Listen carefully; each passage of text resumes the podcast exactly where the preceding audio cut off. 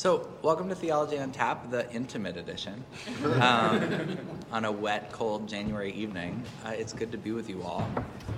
We get together about once a month. I don't have the February date yet because I'm narrowing on a couple speakers and Dr. Rori about that uh, a little bit later because her interfaith contacts are amazing. Um, but we're going to do a series, and we may interrupt it by a month and come back to it in March, we'll see. We're going to do a series of interfaith conversations this winter, spring around the topic life, death, and justice. Really looking at kind of big questions through an interfaith lens and giving uh, interfaith leaders a chance to kind of talk with us and help us learn, but also talk about the things we can work on together in this crazy state we live in. Rori Picker-Neiss, uh, needs almost no introduction. She is our rabbi in residence at Holy Communion, which is her most important title. It's true. um, but uh, Rori is also the. I was just talking to a bunch of people about my church, and they kept looking at me. well, it's, it's really fun when I get to talk about my rabbi That's with a the collar on, which anybody at Holy Communion gets to say, well, my rabbi says. Yeah. So take notes. Um, Rori is the executive director of the Jewish Community Relations Council of uh, the St. Louis, Greater St. Louis area, just St. Louis? I don't know, St. Louis. Yeah. Um, and does a whole bunch of interfaith work on justice stuff. Uh, before that, Rori worked just down the street from Holy Communion as one of the first Orthodox women in a clergy role at a Orthodox synagogue, uh, Bais Abraham. So uh, Rori is somebody that I feel privileged to get to hang out with. And I'm going to turn it over to Rori for the next 20 minutes or so. Great. Well, it's good to be with you all. Um, so before I'm gonna I'm gonna do like an introduction, but I'm gonna do an introduction to my introduction because that's just sort of how we're gonna do it. Which the the pre-introduction is that it's it's really difficult in many ways to have these conversations about life, death, and justice. In part because so much of the language that we use in this country tends to be grounded in really Christian context, and so inherently, like to try to talk about it from a Jewish lens is already going to be me translating some things, and then along the way, I might kind of be like, that sounds wrong, because I'm like sort of putting it into these Christian words, not necessarily because I'm talking to you, but because that's how we talk about it in English, right?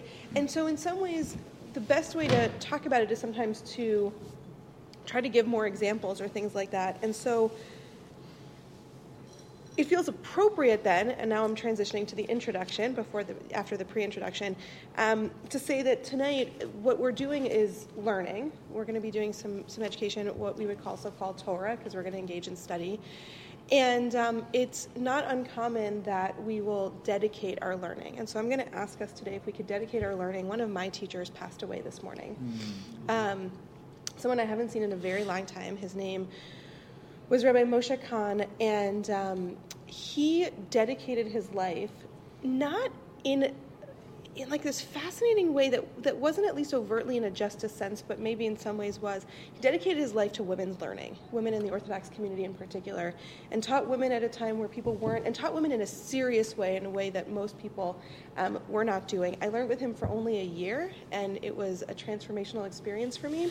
Um, I learned halacha, Jewish law, from him in a year long study program that I did.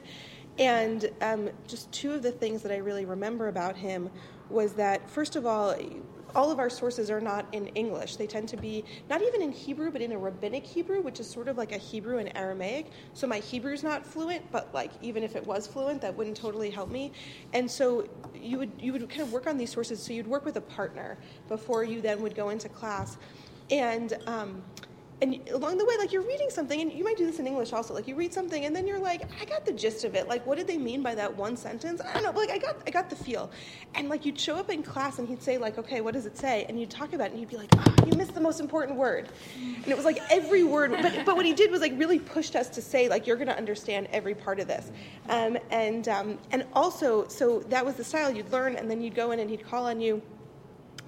And it might have been a class like even this size, and when when you would be explaining what it was that you had studied, he would have the most intensive look, but it would almost look kind of like like judgmental, right? Because he would just be listening intently, and I would be because again, this is like the first time I really embarked in serious learning, and in my head, I'd be thinking like I got this totally wrong. I got like he doesn't like it at all. He doesn't, and at some point, you'd hit like a critical mass of the source or something, and his face would just light up, like you got it, like just this, this smile would come over his face, um, and so and so I want to dedicate our learning tonight to him and and I want to like maybe unpack that a little bit in terms of like what that even means, right? What does it mean in the Jewish community when we talk about dedicated to learning? Because I think that's already like a theological statement. What is like what does that mean about death that we think you can dedicate learning?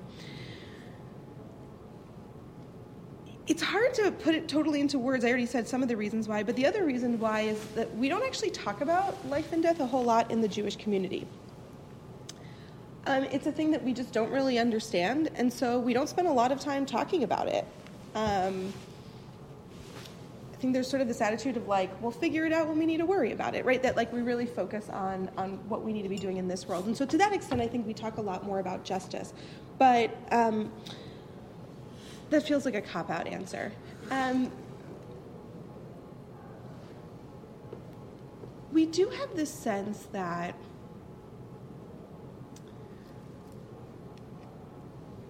there's something that comes after this life. I think that's like something that Judaism very much um, believes in. We don't totally understand what it is, although in many ways it comes with this sense of like a divine justice. And I, I, I wonder sometimes how much of that is kind of based on our sources and how much of that has been thousands of years of Jewish history where we've often gotten the raw end of the stick. And so it's like your hope is like, okay, but there's another world and that's really good. Um, but there is a sense that like that there's something that the soul does and that and that we on this earth have the ability to elevate that soul. That after a soul departs we still could kind of like give good deeds to that soul. And we do it through dedicating things to that person. That when we learn in somebody's honor and it's not uncommon what i'm doing tonight but also that like we might have a group of people that will all pick sources. Okay we're going to study the five books of Moses, right? I'll take the first half of Genesis, you take the second half, you take the beginning of Exodus, right? Like we're going to kind of go through, we're going to study it. And we're going to study it knowing that we're doing that in memory of this person and that somehow we're like passing forward merits. What does that look like? Like, is there some kind of divine scoreboard? I don't know. Like, I know that I sort of believe that in my soul, like in my innermost soul, but how how do I like envision it? I don't spend time worrying about it. Like, honestly, um, we have a sense that that a person has um, that there is the potential for like a year of what we would call sort of like a purgatory, right? Where like there's like atonement for sins or things like that. That it could be less than a year, but that it only goes up to a year. So if somebody has led a really bad life, I think we make exceptions if we really don't like a person. Like there's certain people we think are like irredeemable, but that's a bold statement. Um, you know, like like like Hitler is like on that list, but like beyond that. Um, right and so that's the thing. So like it's sort of the job of the people who are closest to that person to try to like bump them up. Um, and so family members will say the kaddish prayer. And the kaddish which means holiness like sanctification it's a prayer that we say after somebody dies. Immediate family will say it. And interesting it doesn't mention life or death. It just mentions god and the holiness of god but the family will say it, and children, most family members will say it for a month after a family member dies. Children will say it for 11 months for a parent. And there's something also about like 11 months, like we don't really think you needed a year. Like we're gonna do it because like we think you might need a boost, but like, no, you didn't really like like that's also like the compliment to you. Like we don't think you need a full year. You were good. so we we have this sense of like ways in which we try to like keep giving things um, to this person there's ways in which we think that it also helps like keep a person alive in our lives. Um, oftentimes, after somebody dies, we'll say, "May their memory be for a blessing," and that's kind of a very traditional Jewish greeting comment that you would make to somebody after somebody dies, or you know, you might say about somebody, like, "I heard somebody died. May their memory be for a blessing."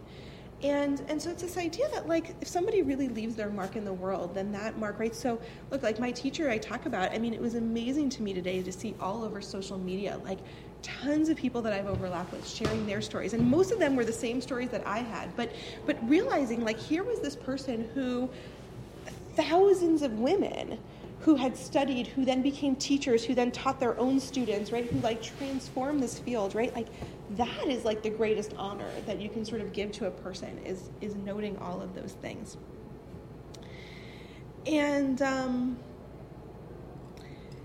and the last thing that I'll say, and particularly about death, is that we also consider honoring the dead to be the greatest kindness that you could do. It's the greatest of the good deeds. We call it chesed shel emet, like the the true kindness, because it's the only thing that you could ever do in your life that you never expect repayment for. You know this person can never do it in return. Mm. Um, so we take really seriously caring for a body after somebody dies, burying them. Um, very frequently, we will um, we'll do burials pretty quickly after somebody passes away.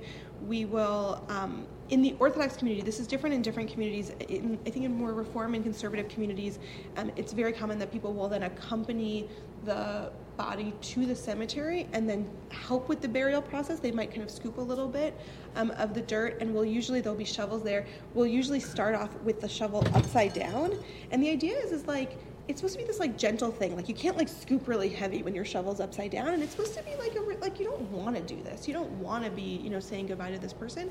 Then we turn the shovel over, and so in Reform and conservative communities, people will do like a few scoops. In the Orthodox community where I am from, like we don't leave until you've buried the body. Like you don't, you know. So sometimes people will just kind of do like a cover, and then they'll trust that the cemetery will come. Like for us, like like you make sure that you have finished the job before you leave, and that is like how you care for a person. So, I started off kind of with death because I think that one's the hardest one to really totally understand um, for me. But I think it also says a lot about both life and justice in many ways.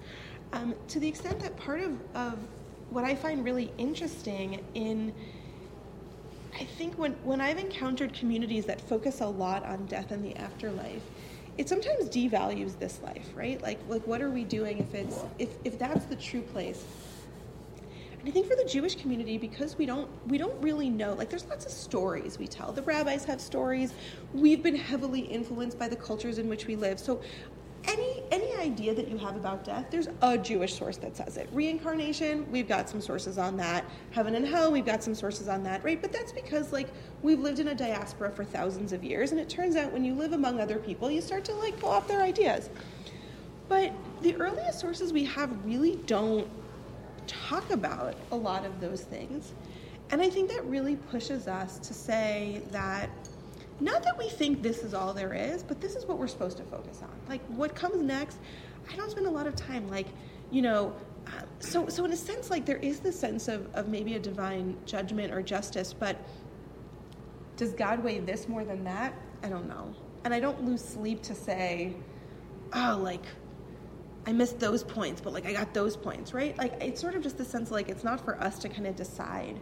Um, and, and the same for good deeds, right? Like it's not for me to suddenly be like, oh, but did you see I like picked up that bag that old lady dropped, right? Like it's just like I don't know. I don't know the role that I have um, in the wider world, but I know that my job right now is in this world, and so that's really what our focus is going to be on. And and in that sense, then, like if we sort of relinquish divine judgment to this future world, and, and I say this carefully because in the Jewish sources we tend to call it the world to come. We don't talk about heaven and hell. It's also not 100% clear in Jewish sources if the world to come is the life after death or like the world we can build if we just finally stop screwing up this world. Like the world to come could be like 2030 when we actually get our act together. Not holding out hope for that, but in the hypothetical, right? Like the sources, like it just calls it the world to come. What does that mean? So so I'm using that language intentionally. But if we sort of say that there's like a divine judgment, that that's like for the world to come, then in a sense, this world, judgment and, and justice becomes my responsibility. We're not waiting for God to step in and intervene here. Maybe, maybe after death, like that's when that person really gets what's coming to them, but like it doesn't really do me any good, right? So this person has been doing terrible things that's harming people.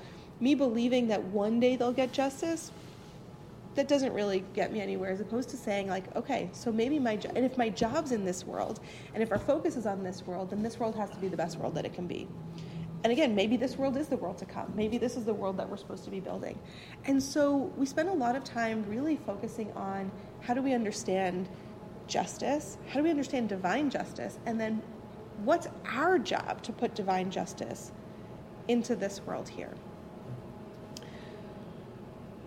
I haven't been keeping track of time, and That's I just okay. told that throughout like a whole lot of ideas and stuff. But I feel like I can pause here, or maybe I don't know if you want to No, like that's a- split, or like if people have follow up questions. I can keep rambling, So but what- the- I feel like that was a good cover. Maybe, yeah. Yeah, that's good. Did I hit all the points? You d- I mean, lots of points.